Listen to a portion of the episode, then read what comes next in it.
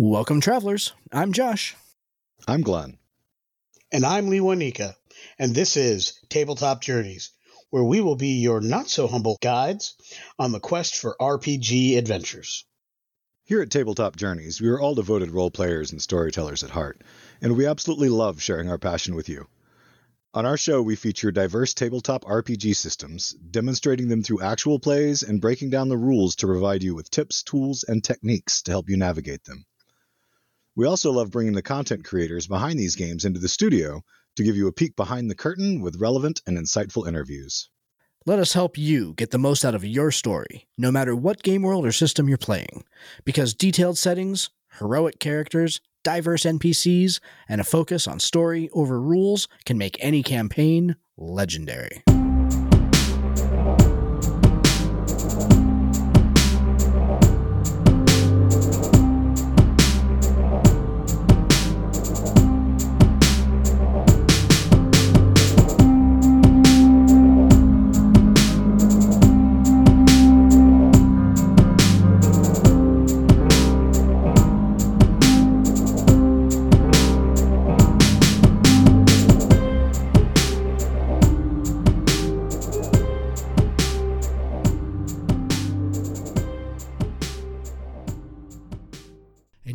Here's a message from friends of the show.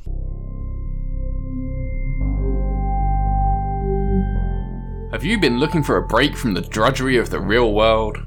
What if the future wasn't so bleak? What if someone was to save us all? How would that look? I must know, does your microwave gun go ding when it's done shooting?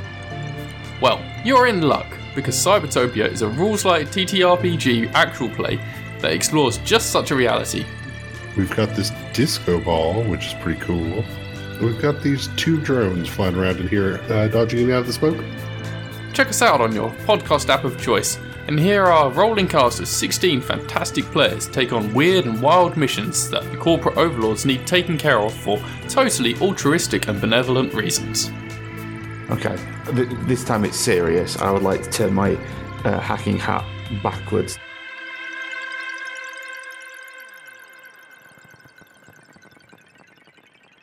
All right, welcome everybody to Tabletop Journeys tonight. Very excited for tonight's topic. We are uh, diving back into uh, a topic that the scope of which we haven't covered in quite some time. So this will be interesting to see how tonight's discussion goes. But uh, in the meantime, Mr. Myers, Mr. Miller, good evening. Let us begin with our favorite game. Glenn, where are you tonight? Where am I? I actually had to look that up earlier to make sure I knew where I was. I am in Pennsylvania. Why the heck are you in Pennsylvania, Glenn? Of Pittsburgh at the moment, in a little town called Brookville. Why the heck are you in Pennsylvania tonight, Glenn? Why would that be? What, if anybody noticed on our Facebook page yesterday, we shared our I shared our video from rolling out to Dayton, Ohio for AcadeCon. For AcadeCon. That's right. The three of us are going to be live in living color at AcadeCon. I'm flying in Thursday night. Glenn, I know you'll be rolling in around that same time, but we'll be running games at AcadeCon. We'll be doing a live show from AcadeCon. We'll be singing karaoke at AcadeCon because that's what we do. Mhm. Yeah. So looking forward to that. That is coming up this coming weekend. So very excited about that. Uh, how about you, Mr. Miller? How are you doing? I, I know where you are, so I want to ask where you are, but how are you doing tonight? I'm doing quite well. The prep for AcadeCon is at full steam. I've been double checking the adventures. I've started rereading some of the things. So I'm really looking forward to that. Nice. I should also mention that over this past weekend, got a preview of and my first time playing Monster of the Week. And I know those who pay attention to our community page, I posted about that there. But uh, my youngest and myself played uh, Glenn running that particular game. I'll let him talk on that more. Uh, but it was an amazing good time. We had so much fun. I love the character I made while we were there. I was getting so into it that I actually uh, built a character on Hero Forge, which I also displayed on the community page because it was so much fun to do. I've got a Nice. couple more outfits for that character I'm going to do as well. I'll be displaying those as time goes. No, that game was a great time, and it was an opportunity for me to practice because I'm running Monster of the Week twice at AcadeCon as a learn to play game. And uh, the game I, session I ran for Lee Wanika, Quentin, uh, my wife Tricia, and my son Nate this past weekend was the second time I've run the game ever. So the third time will be on Friday for at AcadeCon for strangers, and hopefully it will go swimmingly as the last one did. Yeah, I, I'm. I am. Uh, I am bummed that I'm not going to be able to join you for Monster. Well, you're running it on Saturday too. You said right? Just Friday and Sunday, but I Ah, could probably Sunday's put together a game on Saturday if we Well, need to. Well, we'll see. I, my Saturday is pretty wide open, and I'm looking forward to that. But Friday, I'm going to be at the same time that you're running Monster of the Week. I'm going to be running uh, my new Star Trek Adventures one shot, the Eldritch Cthulhu aliens inspired Star Trek Dark Frontiers. So Well, I want to play uh, that one also, so I feel uh, your pain. let me put it this way: if this game goes well at AcadeCon, I'm going to want to go ahead and pull it together and, and do some more because there's a and well, I should be talking about this at our live show. There are some mechanics about running a game at a convention that are different than your traditional actual plays. I want to make sure that all the permutations and all the possibilities get played through. So I'd be willing to bet that Dark Frontier will make another appearance in some other venue after AcadeCon. So don't don't worry too much about that. Love it. And also, if you're available for whatever date the November Patreon game settles on, you could join me for Monster of the Week then too. Oh, okay. I'll have to go ahead and keep an eye on that. Yeah, that'd be great. Cool. Without any further ado, let's dive into tonight's topic. And like I said at the start of the show, we're going to be diving into something that we have not dove into for quite some time. Obviously, with the Wizards of the Coast OGL kerfluffle at the beginning of the year, we made a very conscious decision as a show to, I think, as we put it at the time, to de emphasize Wizards content, Wizards of the Coast content on the show for a while that is gonna and we've been talking lately about softening that maybe a little bit we had planescape coming out. That was a possibility that we might want to go ahead and talk about planescape. After what i've heard about planescape i don't think we need to. We've talked about about revisiting our class warfare episodes to go ahead and play through the classes again with guest dms that's been very exciting. But one thing that we definitely did a lot of before this year and i'm excited to be getting back to is talking about some of the unearthed arcana articles that are coming out specifically for 1d&d but in general talking about some of the playtest stuff that wizards is coming out and when I saw the one that we're going to talk about tonight come out, and when I specifically saw and heard some of the commentary about this UA, I really wanted to go ahead and dive into it. We're going to dive into the Bastions and Cantrips UA that came out just uh, probably about a month ago at this point. Specifically, what, what I want to go ahead and talk about is the Bastions part of the UA because as a throwback to the second edition and third edition stronghold material i was Mhm. really excited to see what they're going to try to do with it in a 5e landscape being the show scheduler sometimes has perks and this is the one that i decided that we're going to go ahead and revisit wizards material for the first time in almost a year to go ahead and crack into this into this ua now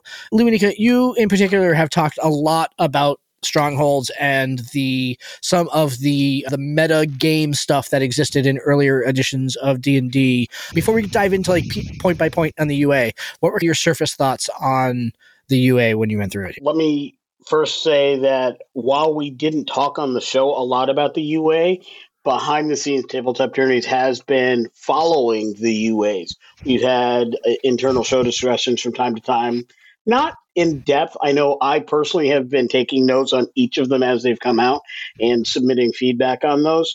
But in general, we just didn't talk a lot about it. One of the things that we had found a bit frustrating was the ba- a bit of the back and forth, which I guess is part of the process.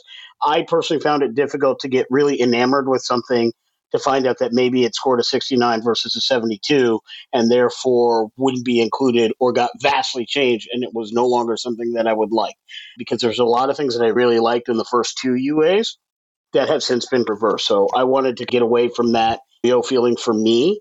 I'm fine with whatever the product will probably end up being, but I didn't like the yo effect. That as a disclaimer, what I liked about the Bastions and Cantrip specifically is one, it's all new stuff that we haven't seen before, so it's not a revamp of anything. It's a thing. Now, what it changes to and how it alters, that we'll see. But I just like the fact that this is new stuff that we know is coming, as opposed to showing up in a splat book five years down line or downstream of the launch of the 2024 product. It is going to be in one of the core products, whether it lands in the player side or the DMG side, who knows? Who cares? As long as it's in the core three. The notes I on the document very indicate cool. DMG, but Yeah. Yeah. And I think that's a good place for it Yeah. because I think it will provide some good here's what I can set up for you. I think depending on if we get anything that leans in towards some of those other features from the 2014 rollout of D&D 5e that we really like that were not utilized well, the Patreon, the patron system and the sidekick system, if they can do those really well in that same space or a similar space with this, I think they could really uh, have something special some really special tools to provide a storyteller and provide a player to build from. Building a world is a lot easier with a system. Yeah. yeah. In general, I'm really jazzed that we're even having this discussion, that it's even on the table. Whatever form it actually ends up being, this is going to provide useful tools. I think that very much encapsulates my thoughts on it. I am really glad that, really, for the first time in probably 10 years, we have a really uniquely different set of mechanics that have that we don't have any analog in the modern game for. That's very exciting to me. That we have nothing that was this comprehensive. Like I see you shaking your head at me, Lee but nothing that was quite this comprehensive. But I'm also I also think that the your other point is correct that there are some things I like about this and I think that there are some opportunities to go ahead and make it better, and we'll get into those in a little bit here. So I'll be a little bit more drastic and straight up say there's some things I like about it, but there's some things I straight up hate. Mm. Yep. I'll give it to you that that emphatically. Yeah. But I think the DMG is 100% the right place to put it, and I say that because this type of rule set, as an optional rule set, that's the better place for it. Because if it's in the player's handbook, it's a whole lot more difficult to talk your player out of the fact that they aren't going to get a stronghold at level right. five when they already read all about it going through the player's handbook and creating yeah. their character. Yeah. That's actually one of the opportunities I think that this misses is that I I think that putting it in the DMG is the right place because I don't think that you want bastions to be a individual player thing. I think you want to set them up. I, I, think that's one of the things that this document doesn't do well, but we'll get there in a minute. The one thing when I was shaking my hand, which the audience couldn't see, was because there is a current 5e analog for this. It's the Kingdoms and Strongholds by MCDM. I have which it on my shelf. Correct. It is. There's no analog in 5e by Wizards of the Coast. There is a 5e analog. For me, as we see the finished product, I will personally be comparing the two systems. I have utilized Kingdoms and Strongholds to great effect in my Barstock game. Yeah. It's been well received and extremely loved by one of my players who actually went out and bought the book because he's the one that got into it. Not all of the players in the game really cared but he went out and bought the book just because he knew I was talking about it in those terms. I wasn't using the mechanics, but I was using some of the language and the feel from that book. He liked it so much he went and got it, and then he's interacting with those mechanics, and I'm helping him with that from a storyteller player backdrop for the game as a whole, and it's helping to enrich my game world. So, like I said, on the table, part of your storyteller toolbox just having the discussion is awesome because even if mechanics aren't great, I still have a narrative piece that I, that I that I'm picking up from this that I think is going to be really powerful at the table. All right.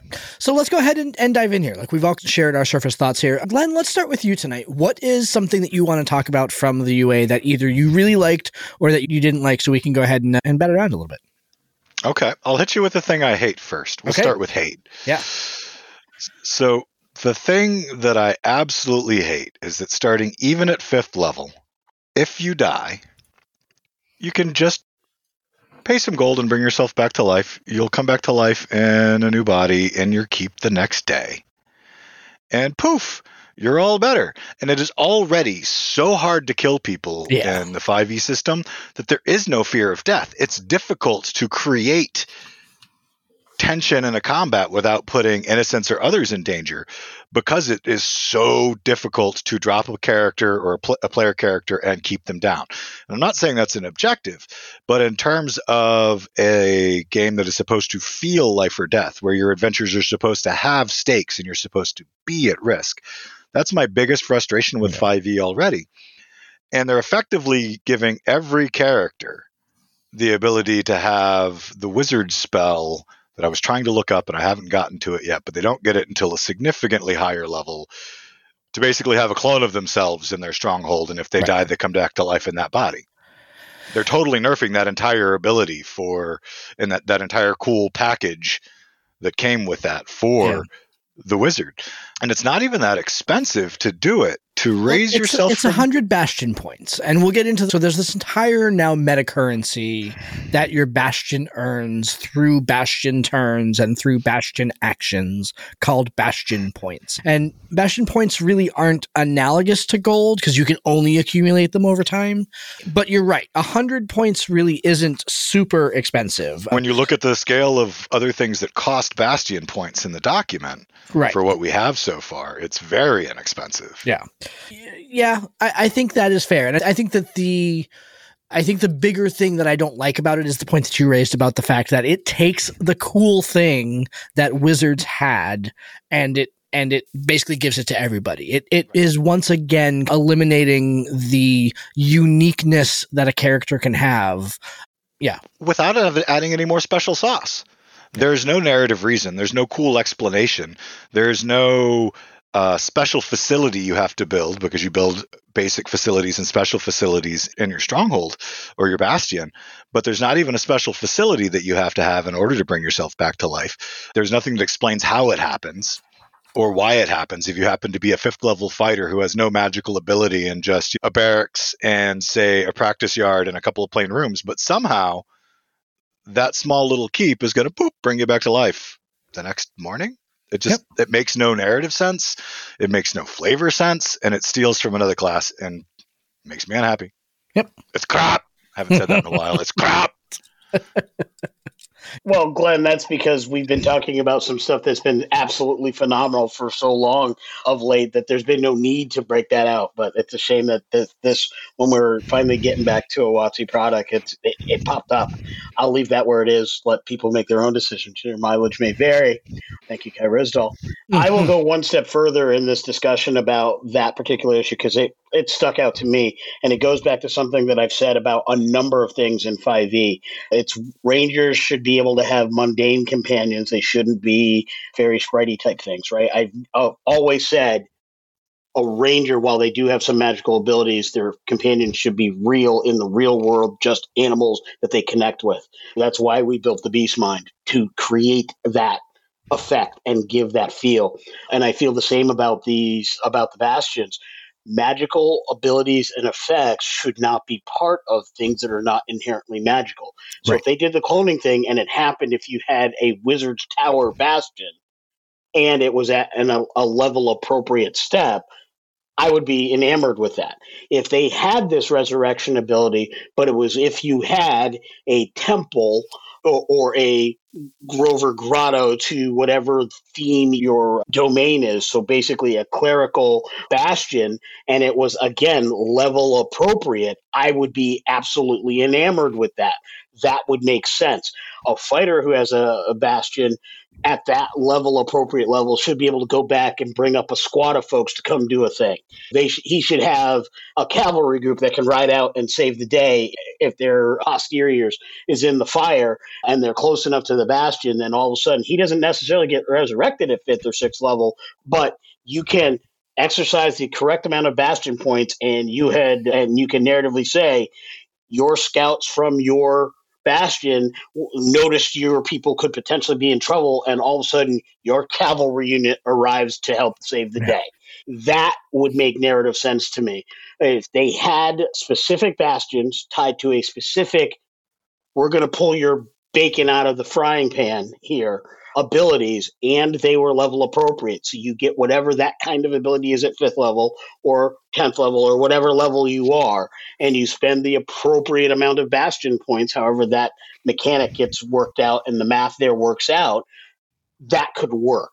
So it's almost like while i dislike its specific format today there's some hope for it if you said you're not stealing from the wizard class if only the wizard's tower bastion gets it right? I think in general character classes should have access to a series of general. Anybody can open a bar. Anybody can open an inn. Only wizards can open a wizard's tower. Only bards can open a bard college or what have, what have you. There should be very specific things by class that they can do in addition to a list of general bastions. I think that would work and that would cause a party to want to make a connected bastion where the wizard does And that's the a tower cool feature. right? The wizard does the, does a tower, the cleric does a temple, the bard does a library or or a musical venue, an inn, or something of that nature, and everybody does their piece. That would make awesome sense. The druid does a grove or a garden or something like that, and now you can build a, a large bastion that's the party's thing. And I think that would be hot. But every person gets their piece and their special thing, so no other class can take from that from one of the other classes. And that brought us directly to my favorite thing about the Bastions UA, which is that they specifically built it in so that you can have your whole party join their bastions together. And everybody still gets to buy their own pieces. It's just all on one property, and you can Yeah. still gain benefits from each other's stuff. And that is wicked cool. A little bit of a side note when you were talking about the raising a group of cavalries, etc. That's in here as a 17th level ability when you can finally create the war room. Yeah. At which point you can start recruiting lieutenants who can raise small forces on their own. I think that needs to come a little earlier than 17th level, mind you. Yep. I think maybe the 13th or the 9th level area, but it is in there and it's tied to a specific specialty feature. Exactly. And there are bastion rooms which do have prerequisites that only allow them to be used by certain classes. For example, like the sanctuary can only be used by somebody that can use a holy focus, clerics and paladins. That's it. You can't build a sanctuary unless you're one of those two things. There are yep. druid specific ones. There are there are ones that require you to have a fighting style. Paladin, Mm-hmm. fighter, ranger, right? So like there are some in there. In fact, that's actually one of the things that I didn't care for is that I think that a lot of the classes get the shaft, right? Because a lot of them are like you have to be you have to have uh, the ability to go ahead and cast spells, you have to have a fighting style, and then there are some kind of like specific ones, but I guess the rogue is covered by like the ones that that require you to have expertise in a skill, but I don't know. What about The theater should be bard specific. It's the Right. only thing in here that's a Yeah. theater th- th- Yep. that's a, uh bardic special facility, but it has no prerequisites. So I- just to help I- you come up with an example. Exactly. And so I think that if I'm looking at this, what my biggest complaint is about it, uh, for lack of a better term, is that it doesn't go far enough. I think to your point, Lewanika, there should be more class specific things that like the to highlight the difference between a warlock, a sorcerer, and a wizard. Right now they're all thrown into the same pile. And it's Arcane up to focus and is a spell fa- casting focus. Exactly. Right. Is, is the wizard thing. right so now they're no longer distinct enough and so they should be they should be more distinct and that kind of and the other thing is that and and why i'm really enthused that this is a working document that is going to be tweaked and everything like that i think the biggest sin that this document commits is that its leveling is all effed up. It's you you talked about Glenn how it's like that power the war room power should not be a Yes. 17th level power. No. Why by 17th level when I'm already a thick level fighter who can do crazy stupid things am I really going to care about uh, having a lieutenant at my bastion that can go ahead and summon my cavalry? Beyond that, I think that having the levels being 9, 13 and 17 I don't think does this any justice. There should be an alpha level bastion that as a 20th level character I can unlock. That's a missed opportunity. That is something that was probably left on the cutting room floor and really should be revisited. And so, because I think that's probably the biggest thing that I noticed in this is that its leveling and the way that it organized powers to levels was somewhat nonsensical to me.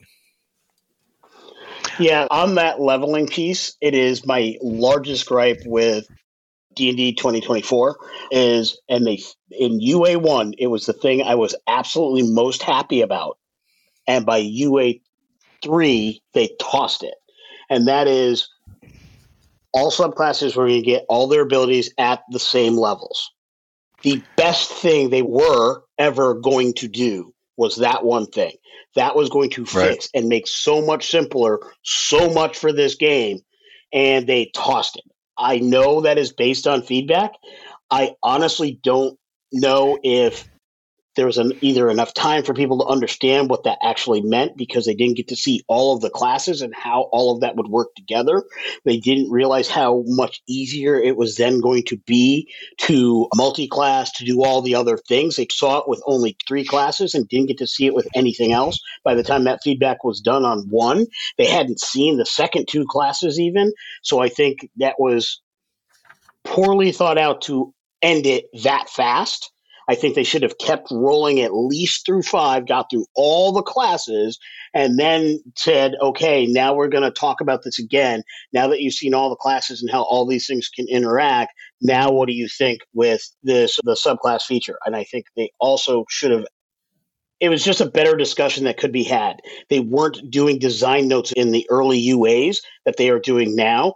Honestly, I believe that was because the feedback on design diaries over at Tales of the Valiant that they started doing that and started being much more explanatory, even in their videos, where they explained in greater detail all of the design notes that you started seeing in their UAs. So I think they needed to go back and revisit their design notes in those early UAs to push some of those points forward. I think that issue would have been better the reason I talk about that UA1 thing is because it comes into play here with these bastions.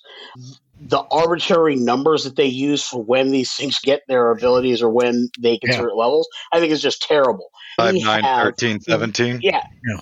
They already have tiers tier one, tier two, tier three, and tier four that's when you need to do your thing. So if you're not getting bastions into tier, two, you don't have to worry about it. You give your abilities at the beginning of tier two, you give your beginnings the beginning of tier three, the beginning of tier four. And I think the reason why you see no alpha bastion ability at, at 20 is something that Jeremy Crawford has spoken about in his conversation with Kenreck on UA 6 and 7 in those YouTube videos is their their end game abilities they are trying to push to 17 because the feedback has always been if the game is ending at level 20 who cares what i get at level 20 so they are mm. trying to push things a little earlier, and that's why you're seeing whatever the top Bastion ability is coming in at 17 and not 20, because they did hear that feedback. So I think that's why that's happening at that particular level. I could work with that if they keep the epic boons at 20 and enhance them. Just yeah. throwing that out there. I think Absolutely. That, yeah, exactly. I think that's a stupid Uh-oh. reason. They should make, be making more 20th level content not deciding that they don't want to make 20th level content and therefore making all their stronger powers three levels early. With all due well, respect, Mr. Yeah, Crawford. Because all three of us are playing in a campaign where most of us are at 20th level and uh, the game may be continuing for at least for a, while, a short while after that, uh, we feel that immeasurably. We want to hit a milestone and do another thing at 20 that the game by mechanic isn't doing. So our GM, Benito, is going to be doing things to provide that. We'll see how that comes in the next couple of months. Mm-hmm. But yeah. uh, never take uh, gifts. It is important to never note that there's gifts. Yeah. Uh, so the chat's off say, but but at the same time, there's just no official support for that kind of activity, yeah. which I think yeah. is as you say, a missed opportunity. Yeah. Now, that being said, I do think that getting your Bastion at the very beginning of tier two or end of tier one is fantastic. That's exactly where this should be. You're yep. becoming heroes of the realm. Yep, yep. When, yep. when you start accumulating more things than you can carry and you need a place to store it. It's like mm-hmm. in Skyrim when you gather books, yep. right? Eventually you have to buy a house oh. put your books in, right? And when you read this, a lot of it reads like Skyrim. Oh, absolutely. Houses does, yeah. too, when they're talking about the yeah. armory and it's got mannequins for you to display armor on and weapon hooks on the walls for you to hang weapons oh, from. Oh, sure. Yeah. I, I, feel like that's a chicken and egg situation, right? Does Skyrim do that? And therefore other like other kind of fantasy games are, are remembering that they should be doing it? Or has that kind of been a trope in fantasy games and therefore Skyrim did it? It's a chicken and egg situation, but yeah, it, right absolutely reads very video gamey. You're absolutely right. Heck, back in Asheron's Call, one of the first MMO totally. yeah. RPGs after EverQuest. Yeah, yep. when they first came out with houses, everybody was all about them. Bouncing back to the level scaling conversation really quick, just so that I can beat a horse back to death because it just resurrected at my bastion. You paid your 100 um, bastion points and resurrected the horse? Yeah. I did. I did just to because I, I, did finally look up clone and it's an eighth level spell which means you can't cast it till 15th level so everybody getting a a, res, a self res back at their home base at five, just to put that in perspective. Yeah. Okay, hold on. You, sure, you technically get it at five, but remember too that it costs you have to save up hundred bastion, points. Right. So maybe so, by sixth level, because you can you earn bastion points every week. You do, but you only earn one d four bastion points per week. So if you, well, it depends. If you have a gambling den and you tell it to operate, you gain six bastion points. You gain, they vary when you use them. When you do the maintain action because you're not home, you just get D4. Mm. I When you have a gambling den, den, you don't gain bastion points. You gain gold. Look at the top. Gaming hall. That's Yep. what I'm on. Okay. At the top, this is how you got the prerequisite, the space, the hirelings, and the order. When you use the trade order, you generate 1d6 bastion points. No, that I think it. I thought that cost one d six bastion nope. points. That's what you generate ah. one d six when you give it that you order. Yeah, yeah, but yeah, if yeah, it gets the That's maintain right. order, it only makes a d four flat because right. it's not running as a gaming hall. Okay. It's just maintaining the status quo. Okay, fine. So then 1d6, so that's an average of three and a half bastion points a week, right. which means it's only going to take you 30 weeks to go ahead and get 100 bastion points as opposed to 50 should two, still be more than fifth level by. You get two special features per level, yeah. or two, two, two special uh, facilities. Each special facility will generate a D4 yeah, when know. you do maintain. When you give it an order, like archive is a D8. Now, mind you, that's a 13. Yeah. One of the other ones is a D10. I know. My, my point is that you don't get you don't get the resurrection for free at level five. By the point you by the time you by the time you save up hundred bastion points, you're probably going to be Let's say it takes you till seven. So Yeah. let's reevaluate my example 15 versus seven. still Still seven off. still lower. Seven still lower. Yeah, Yeah. correct. Yeah. Uh, yeah, Al- almost, still- almost small enough a difference we didn't need to split that hair. I, I, I think the term you're looking for, Glenn, is a difference without distinction. it's a difference without distinction. That's fine. It's still tier two. Honestly, I don't think it's unusual for us to talk about these are cool things, these are excellent pieces, but the Wonderful off. stuff in here. I look at it as even if I wasn't going to use their system, this is a great list of things that I would put into. If a character's wanted, I've got players like Benito plays in my game. He's in the process of trying to take over a kingdom. That's the session that we ran. He's actually his character has confronted the king, and they're they're in position and about to go to blows. The big final battle to end the civil war. When that's all done, and we are winding down this particular campaign, and we're setting up these are great things. Whether this system's done or not, I now have a blueprint saying, hey, you're at this level. Go through this list of things. You can put these things in here. Don't pay attention to the mechanics at this point because I will be looking at what mechanics will actually be in this. But pick the things you think are cool based on what you've done, based on that level. So I can say you're at 17th level. You can have all the things that this would have let you and build that. And then I'll look at what that actually allows to be in this place afterwards. And then I will figure out how to level all that stuff.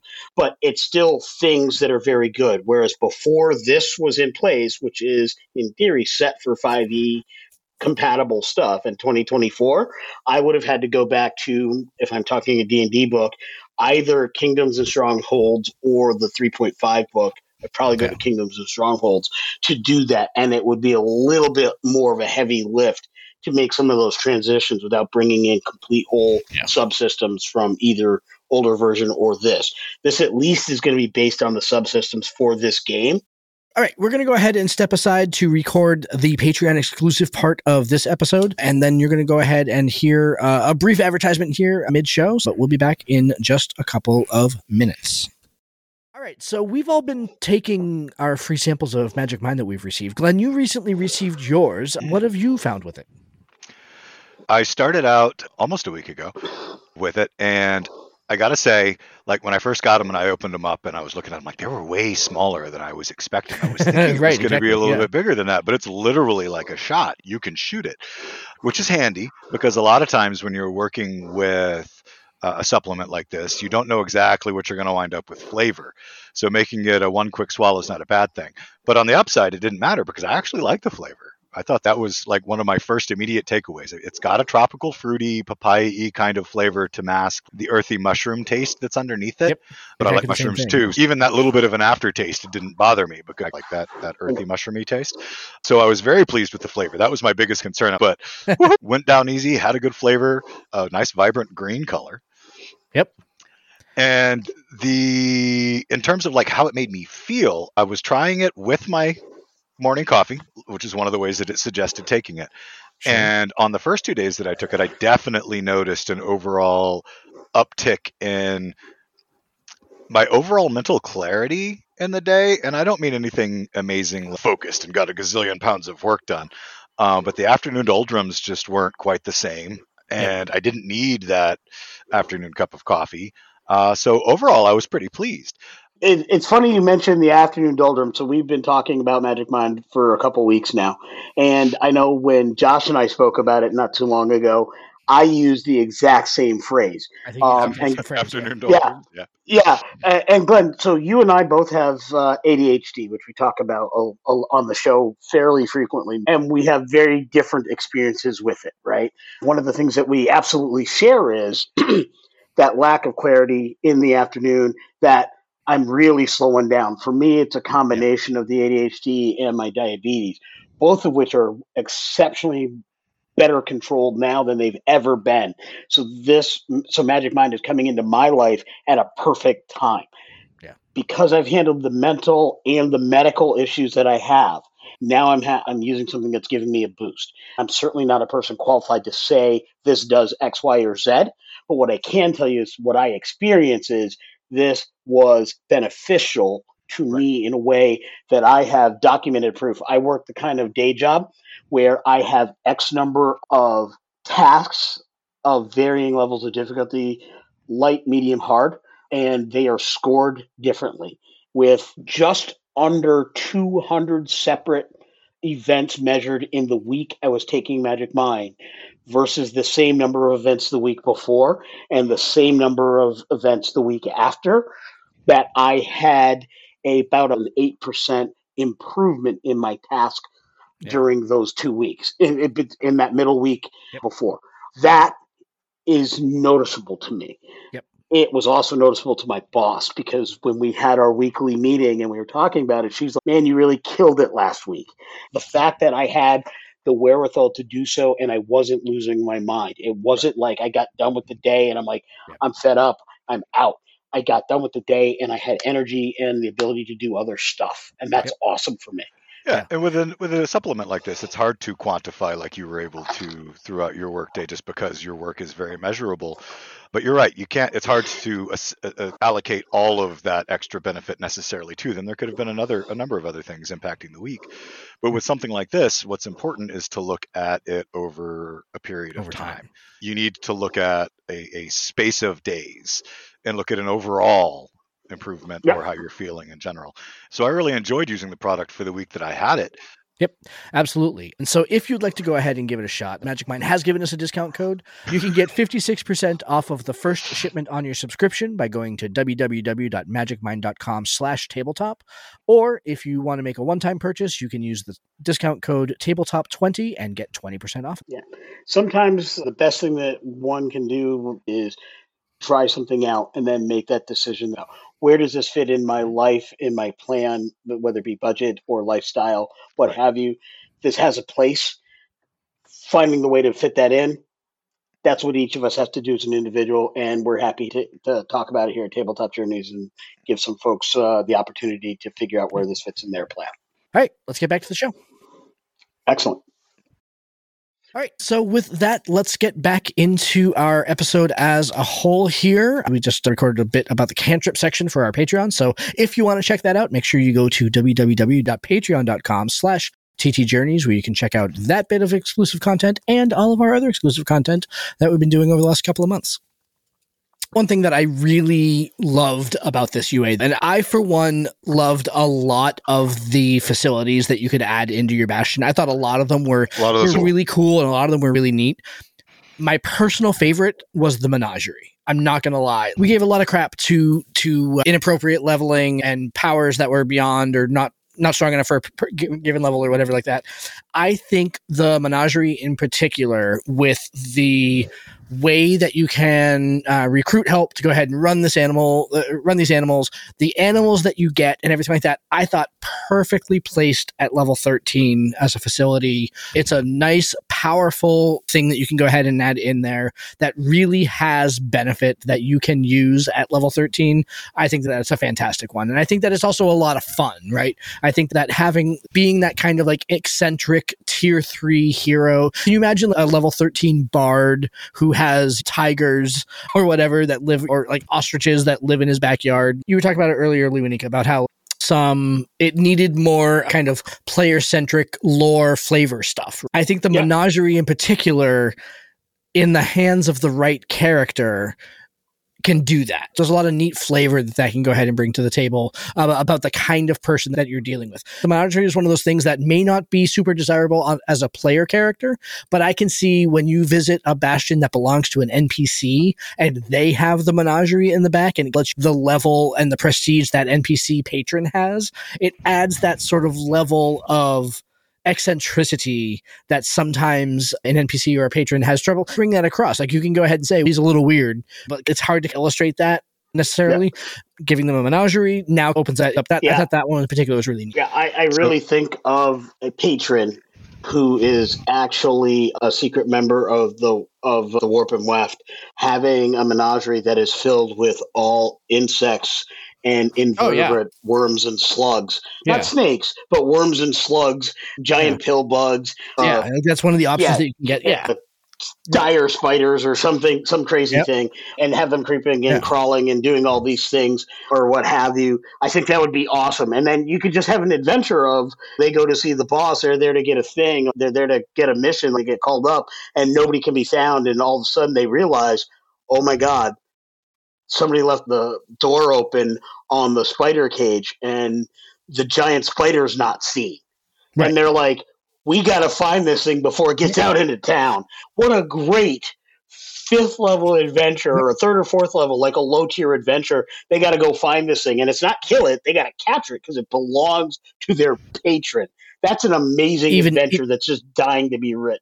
Let me take that one step further. And you know how much it's going to pain me to say this, but imagine the swarm keeper ranger that invites you into his sitting room and the giant spiders milling about the dining room, crawling mm-hmm. over the table. Maybe one comes up and curls into his lap and he strokes it like all Blofeld style as it goes. Imagine the creep.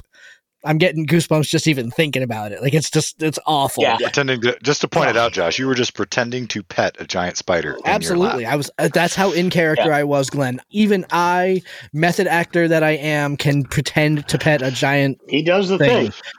Yeah. So I dig the Yeah. menagerie too. Uh, I thought it was really cool that they your creatures, if you choose, because you can choose not to protect them, because defenders can die. The creatures of your menagerie can be bastion defenders if your bastion is attacked too. I thought that was a cool Yeah. addition on top Yep. of your regular defenders. Not just that, uh, jackals are only 50 gold piece a, a pop. At level 13, 50 gold pieces is nothing, especially if you've also got the gambling den and you're getting like 1500 a week or whatever like that. Can you imagine Right. army of hi- an 'cause- armor of jackals or hyenas or whatever? Ugh, that'd be brutal. the Menagerie- party goes when the party goes to uh to get to that bad guy all of a sudden you realize you're you're talking to a leonin and he stands up and he says be prepared. And then sends them all out. That's awesome that's just Yeah. awesome i guess Yeah. this Right. stuff just writes itself It really does. I also thought so. I mean that that was one that I thought was really good. I also thought the guild hall was really fun, mostly because we just wrote a, bash, a, a faction or are in the middle of writing a faction book, and once again, Wizard stole our idea. So I mean, like stuff like that. I think that the facilities in particular, I think, were the strongest point of this UA. I would agree. I have a favorite facility too, since you brought it up. Oh, nice. Okay. It's the thir- it's a 13th level also. You can get something like it, and I, I, that's something else. I'll mention it because it works together. All right, at fifth level, you can get a library to do Mhm. research, right? But one of the upsides is every time you hit one of the levels where you can get a new one, you can change one you used to have also. So you can upgrade your library because you don't need a library and an archive. An archive is the one to have. Yeah. Um, because the 13th level archive not only comes with a giant library and some scholars to do research for you, and they effectively get the effects of a legend lore spell, and they come back to you with the results a week later. But the archive also comes with one special or magic book, and then there's a list of reference books that they can come with, like Big Bigby's Handy Arcane Codex and the Chronepsis Chronicles, and each of these gives you a different thing. If you spend time in the in your archive studying Bigby's Handy Arcane Codex, as an example, it gives you advantage on any intelligence arcana check you make when you take the study action to recall lore about spells, magic items, eldritch symbols, magic traditions, and planes of existence. It's specific but cool because it's giving you full advantage on, on your lore roll for that. If you expand your archive, you can get more than one book. So when you expand your archive to a vast facility, you can add two additional reference books and have three out of five of them in your archive to go and study to give you advantage on the different things that you can learn from arcana to history to investigation to nature and religion. There's a book for each of them. And I just thought that was a wicked cool way to add like that book nerd aspect to your wizard or Absolutely. Yeah. Anything. cleric or in any kind of any kind of scholarly or learned classes bast Yeah. Um, what I love about both of your ideas, without me saying this is my favorite, I will actually talk about my favorite in a moment. But what I love about both the menagerie and the library that you talked about is the opportunity for either wizards to later create a few things or for third party content creators to create things. Wizards has a certain amount of beasts, but they're not all. Our planet Earth in real life has thousands of beasts millions of beasts and creatures of, of, all shapes and sizes. And there are different breeds within those. There are all these different things. So using the templates for what they have so you can approximate things like damages or whatever, but you can be creative with effects, abilities, special features, special attacks, or special defenses. I can see books of menageries that are designed and now list bastion points or give some kind of talk about where they would fit in a system like that so you can now look at creating other things that are to, that, that'll work. So i'm thinking about for wonderful gamers that live in New Zealand that are sitting with the Traveler's Guide to Factions on their shelves. They have critters in New Zealand that I don't see unless I'm watching the 72 most deadly animals in Australia or what have you. They've got creatures that we don't see. People who are content creators there would literally have a bunch of uh, animals and creatures that they might want to put into their bastions that make them think of their environment, their home, the things that they see. They could build a different kind of spider, giant or otherwise, that that we wouldn't here in the Northeast, where we don't have certain types of things. We have spiders. We don't have all of those kinds of spiders, at least not natively. Our spiders are big enough. have- Yeah. I'm not saying we need more, but let's talk about lizards. We'll talk about my per or snakes. One of my personal great areas of great concern. I do not like me a reptile. And oh, to the rope nope rope heard yep, no to the nope rope. But what I can honestly say is what we have in the Northeast is very different than the volume that they have in other places in the world.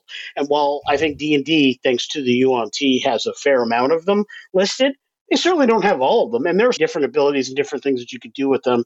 And I think that this is a perfect avenue to have little supplements to say, hey. Here's a 15 pager with a bunch of stat blocks for various beasts that will actually work with this bastion system, and you can add some cool things that are very unique to your menagerie. Similarly, with the archive, same thing. You could create new books for that. Different kinds of books, historical references that they don't have to be just that. You could create a book on various game worlds or campaign worlds. So now there could be a book on Dragonlance lore. There could be a uh, Krynn lore. There could be a book on the different areas of, of Faerun. You could get very granular with those books that could be unique to your campaign or your campaign world. But we now have a, a framework where you can do the things that really work for your specific game. And here's some neat and add that in. No, and the idea of third party creation definitely could play in, and I do dig that. You brought up snakes and spiders and things in the menagerie. And one of the things that you can draw from the garden or the greenhouse, particularly if you choose to plant poisonous plants in it, is you can craft poison out of it. So, what's to say if you're running that type of menagerie that you can take a similar ability in terms of a third party creation and set it up so where instead of mixing poisons, now you're milking a snake for your poisons or what have you, and drawing your poisons from your menagerie instead of your greenhouse? Or what if you could combine them and make an even more powerful poison out of the herbs and the venoms? Mhm. Wahahaha. Yeah, I think that. Oh God, that's creepy. That's just Ugh, milking I, snake. am thinking Like, some kind of arsenic infused snake venom would be just nasty. Oh my and god! then you throw a warp in the weft curse in there, so it's not easily defeated by a simple paladin touch of hand. That would be Mhm, sweet. mhm, mhm. Yeah, I think if we're talking about projects that we need to go ahead and add into our portfolio, maybe when this becomes official, is a bastion facility to support each of the factions that that we just that we're writing now. So if you Right. are a member Yeah. of X faction, you can add this room to your bastion, that kind of thing. Yeah, go ahead, Glenn. Just to throw in another faction side note that doesn't have to do with bastions, I have already written the Guardians of the Grave and the Ember Weavers into my Monster of the Week world. Nice, I'm loving that. We're gonna have Can't to talk say about that later. Amazing. Can't say Oh. no. by the time this episode comes out, it will have already come out. It's entirely possible that the big bad in my Star Trek game has some connections to what I perceive the warp and the weft to be. Nice. Yeah. It's hard I for it kind of- not to work I- into our storytelling because it's so Yeah. much in our minds The right um now. the uh, I'm not sure if you, I'm not sure if you guys watched that. I, I produced a trailer for it, but again, it's spoilerific. But there is this uh, this vague character that is referenced to in the sport in the trailer called Mother. That uh, so yeah, there's uh, there's some stuff in there. But Love it. Yeah, Yeah. Again, I think honestly, the Bastion facilities, the rooms that are in there are are the strong point of this. I think that the weakest part of this is in the structure of it. Lewinik, you also talked a little bit about the way that like various players can combine their bastions. I think that they, really all that they say is that, oh yeah, players can combine their bastions, but they're still all unique and they still have their own group of hirelings. I think that's a missed opportunity. I think that if a party wants to go ahead and pool their resources to make a, a bigger, better bastion, they should be able to. But but don't think that you're off the hook, Lewanika. You still haven't talked about what which uh, which facility was your favorite. Right. So I, I'm not going to go out and say it's my absolute favorite, but I am going to say the one that caught my eye and made me really want to talk on it because of its implications was the training area. And, and it goes just really speaks to my style. I like the more. Uh, I say mundane not because they're boring, but because they're less magical. It's not that I don't like magic. I just feel a lot of kinship to the more mortal side of the fantasy realm. So I like the training facility and the types of things that it's able to do, whether it's skills expertise that you're gaining with by empowering your characters or it's tools expertise so you can be building something.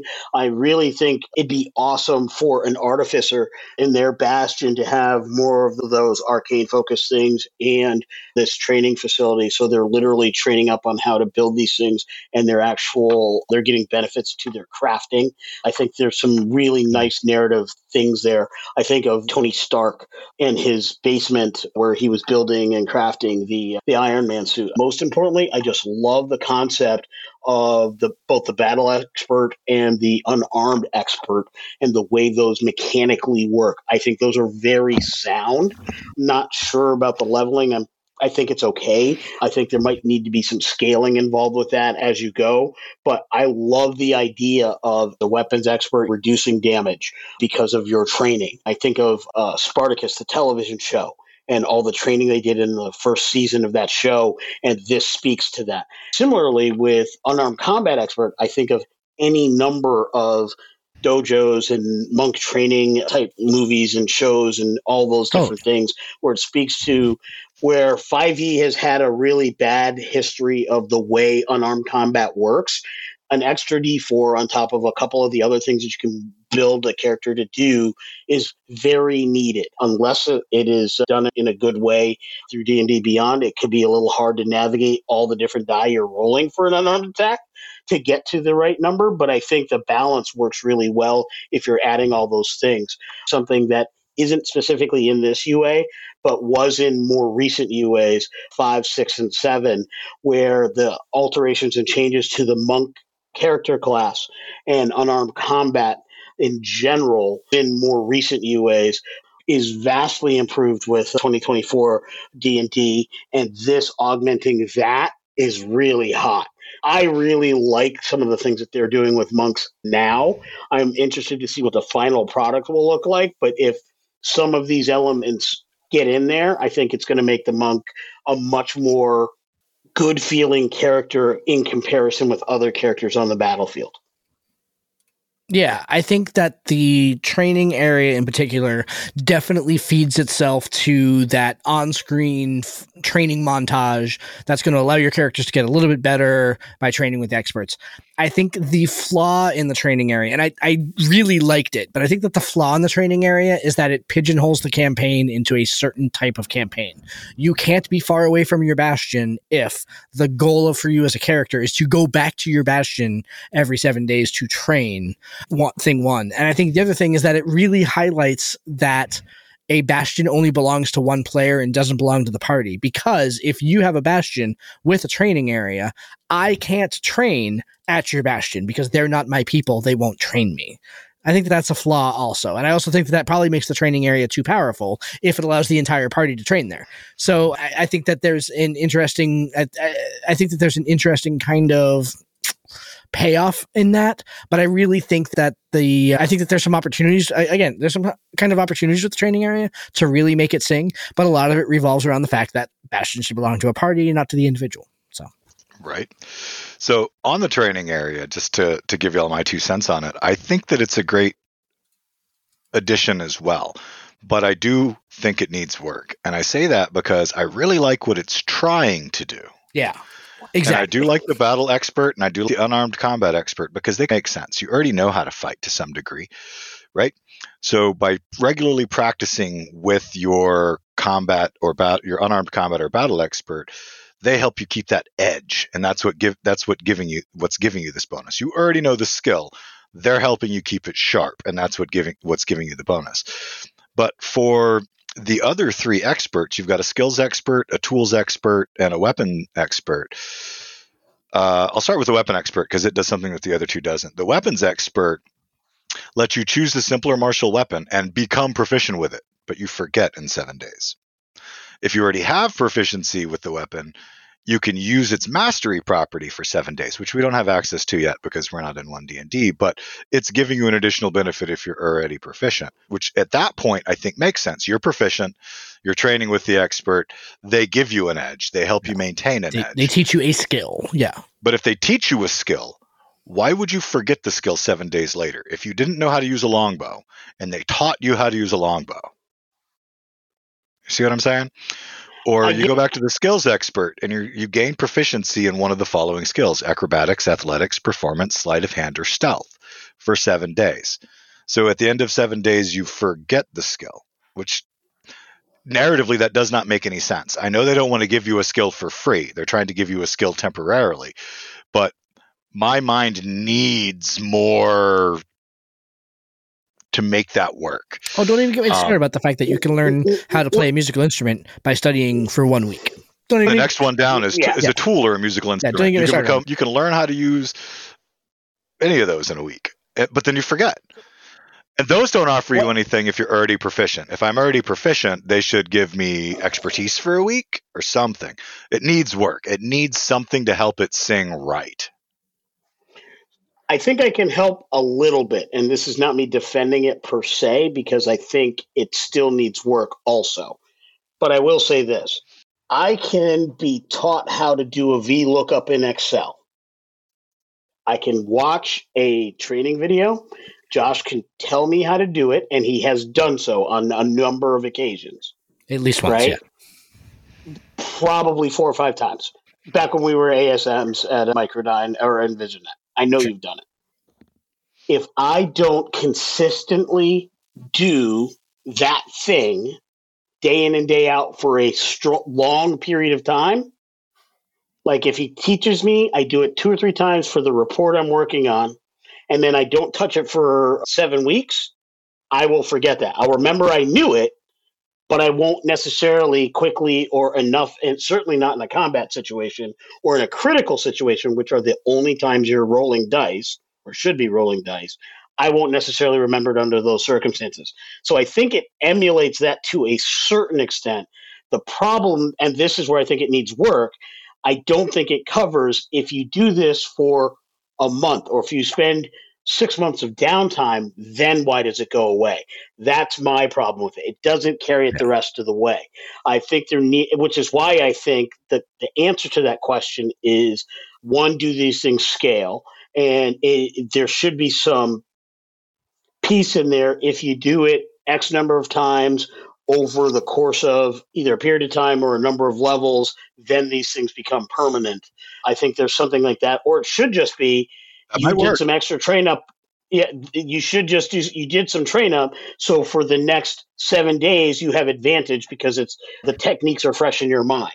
So, like, you don't Yeah. necessarily get the skill, but you just get advantage on it for the next seven weeks. And then, in the case of those who are already proficient, maybe they should. Get that advantage. And then if they're doing it long enough, eh, then maybe they get expertise. I don't know. Yeah. I've always said my problem with the skill system is there's no way to improve it. Your ability in the thing is the same as everybody else's ability in the thing. There's only two tiers. There's you know it and you're an expert in it, or you have natural talent in it. So I don't think the skill system is robust enough Yeah. to really cover that ground, and they're not retooling. I that. would agree So with that. I think Yeah. that's the problem.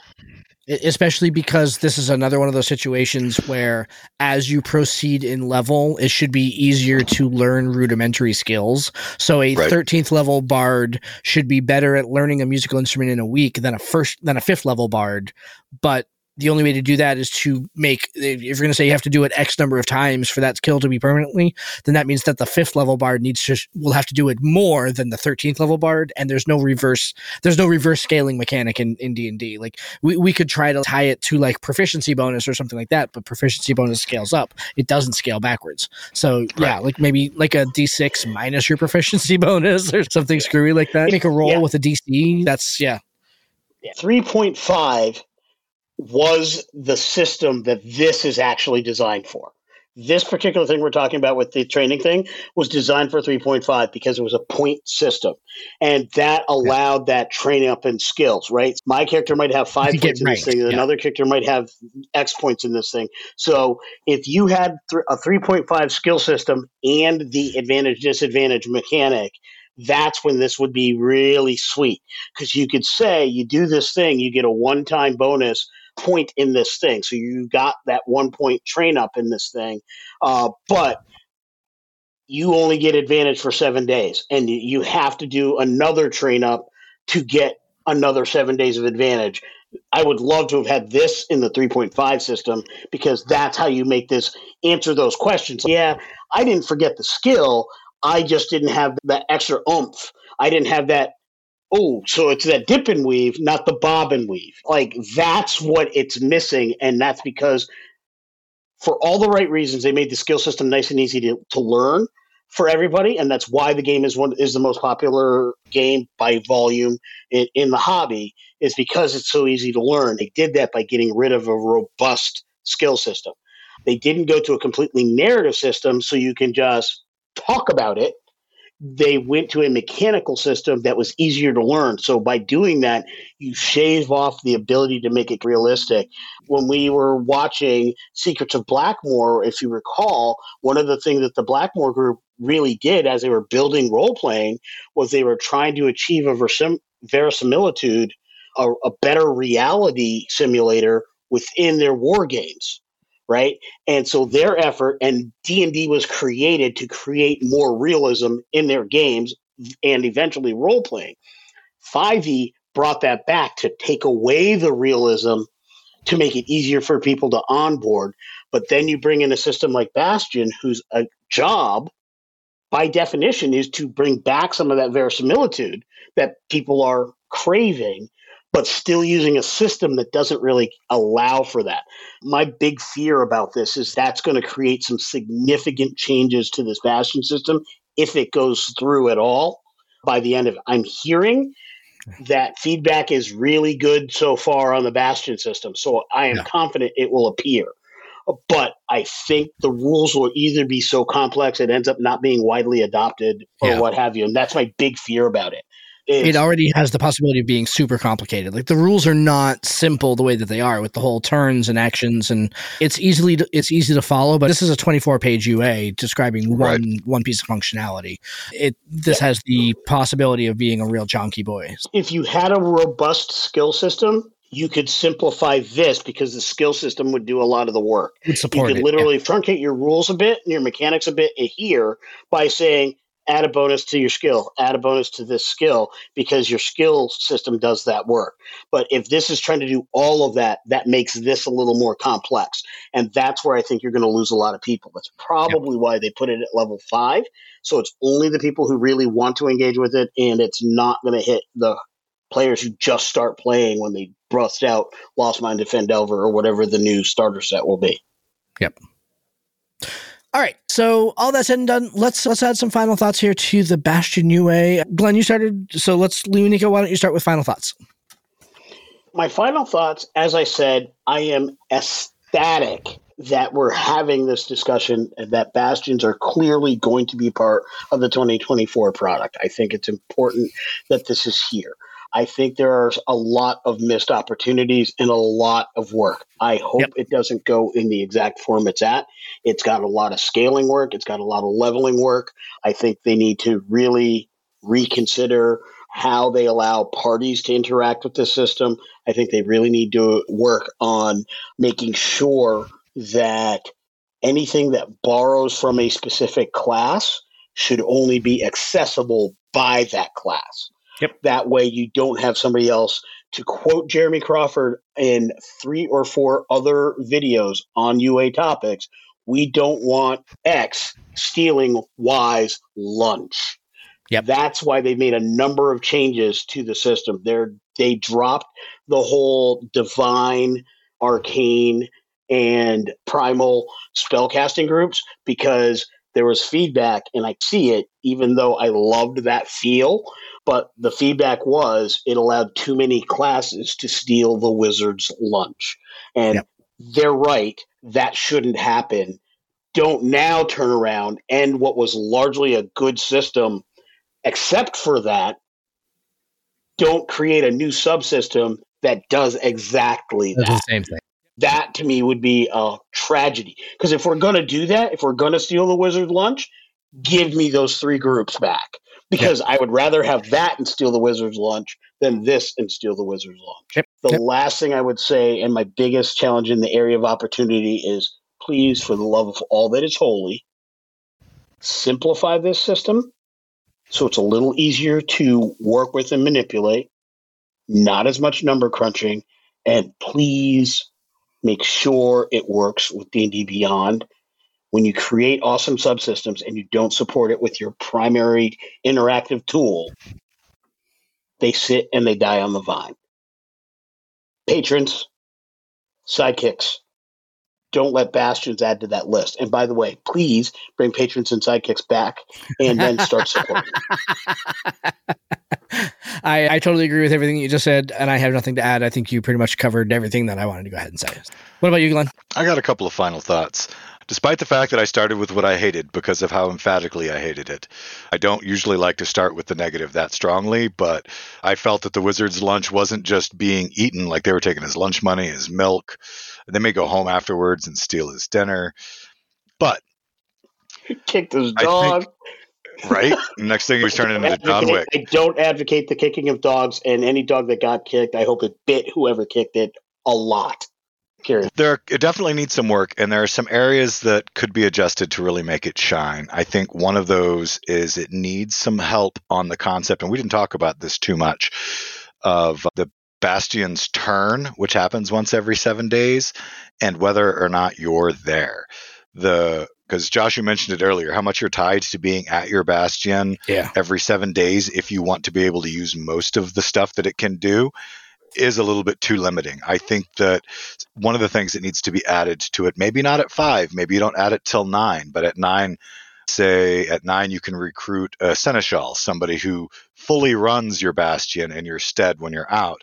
So you can still use all of your your things. You can still have your gambling den make money. You could still have your workshop turning out things that are important, as opposed to making it completely just set on maintenance and generating a small amount of bastion points when you're not home.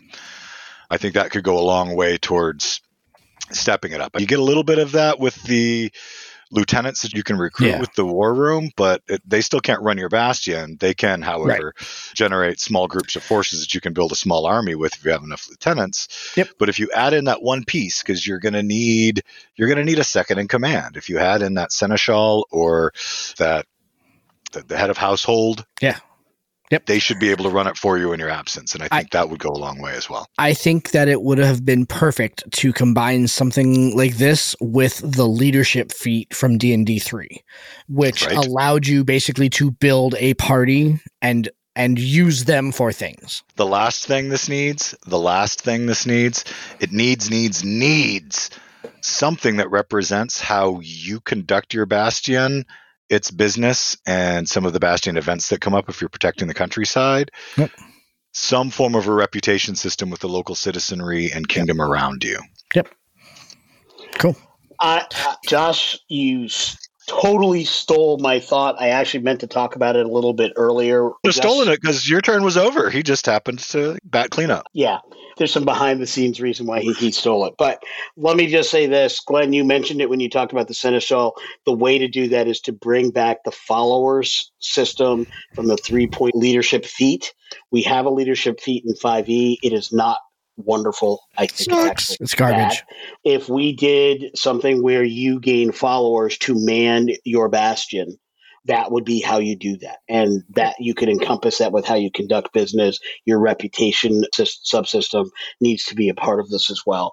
Simplify the bastion rules, give us our followers back, and get our improvements to sidekicks, get our improvements to Patreon And- pa- uh, patrons. And, and I'm, I think I'm not sure that they can both simplify the rules and add a reputation system. I think that a reputation story. system will complicate the rules, and that's probably why they didn't do it. Like, let's be fair here. We can't say you have to simplify the bastion and provide us a way to go ahead and judge the reputation of me and my followers. I didn't think it level. needed to be simplified that much compared to like birthrights or something Yeah. that took it to a larger scale. I thought this was pretty easy to understand, and as it cleans up, I think it'll be okay. I don't think it specifically needs simplification. It has almost the right amount of 5e crunch, in my opinion, because 5e is crunchy, let's be honest. It's not as crunchy as 3.5 was, but 5e compared to a lot of the games that we've been playing lately is a crunchy system. the reputation system needs to be in 5e period not necessarily tied to this i just think the game needs a uh, needs a reputation system secondarily i think the simplification comes in the simplification needs to come into the turn thing that you mentioned glenn i think that's the piece that i'm not fond of like how the bastion turns work i didn't find it as easy as you did but that's maybe that's my brain and how it works but Right. that's the part that i didn't care for i think the system in general is simple I didn't like the turn system for. Well, I think that set system does need work. Yeah. I think that 5e already has a reputation system. It's called leveled. It's called levels, and the fact that there are no evil characters. Done. If you're a 20th level hero, you're a hero. You're a 20th level hero. Everybody knows who you are. That's our show for this evening, everybody. I appreciate you as always. And make sure you go check out our Patreon to go ahead and get into some of the exclusive content that we've been putting together up on uh, that channel. We are slowly winding down towards the end of the year here. Uh, so next week we have our interview with RPG Match. And then very quickly we're going to be coming to our year in review and our favorite episode of the year, the uh, the bloopers episode, which has a ton of actual play bloopers this year. Thank you everybody for listening. And uh, yeah, like I said, we'll be back next week. We'll talk to you then. Have a good night, everybody. Good night, all. Later, all. Thank you for joining us. This has been Tabletop Journeys. We would love to hear your feedback on our show today. Join us at www.ttjourneys.com, where you can subscribe to the blog to leave comments and see all the content that we publish beyond the podcast. You can also stay in touch by subscribing to our Twitter, Tumblr, or Instagram at TT Journeys, joining our Facebook group, Tabletop Journeys, or by sending an email directly to podcast at ttjourneys.com. Our full episodes come out every week on Friday, and every Tuesday features actual play and gameplay showcase episodes. Looking for early access? You can support the show and get episodes before everyone else at www.patreon.com forward slash TT Journeys. Check it out today and see all the awesome benefits we bring to our supporters. Lastly, if you're listening to us on Stitcher, iTunes, Podchaser, Spotify, or Audible, we would really appreciate it if you would like and subscribe to the podcast on that platform. Thank you for listening and for being a part of our growing community. And we bid you fair tides, friends, for legends await.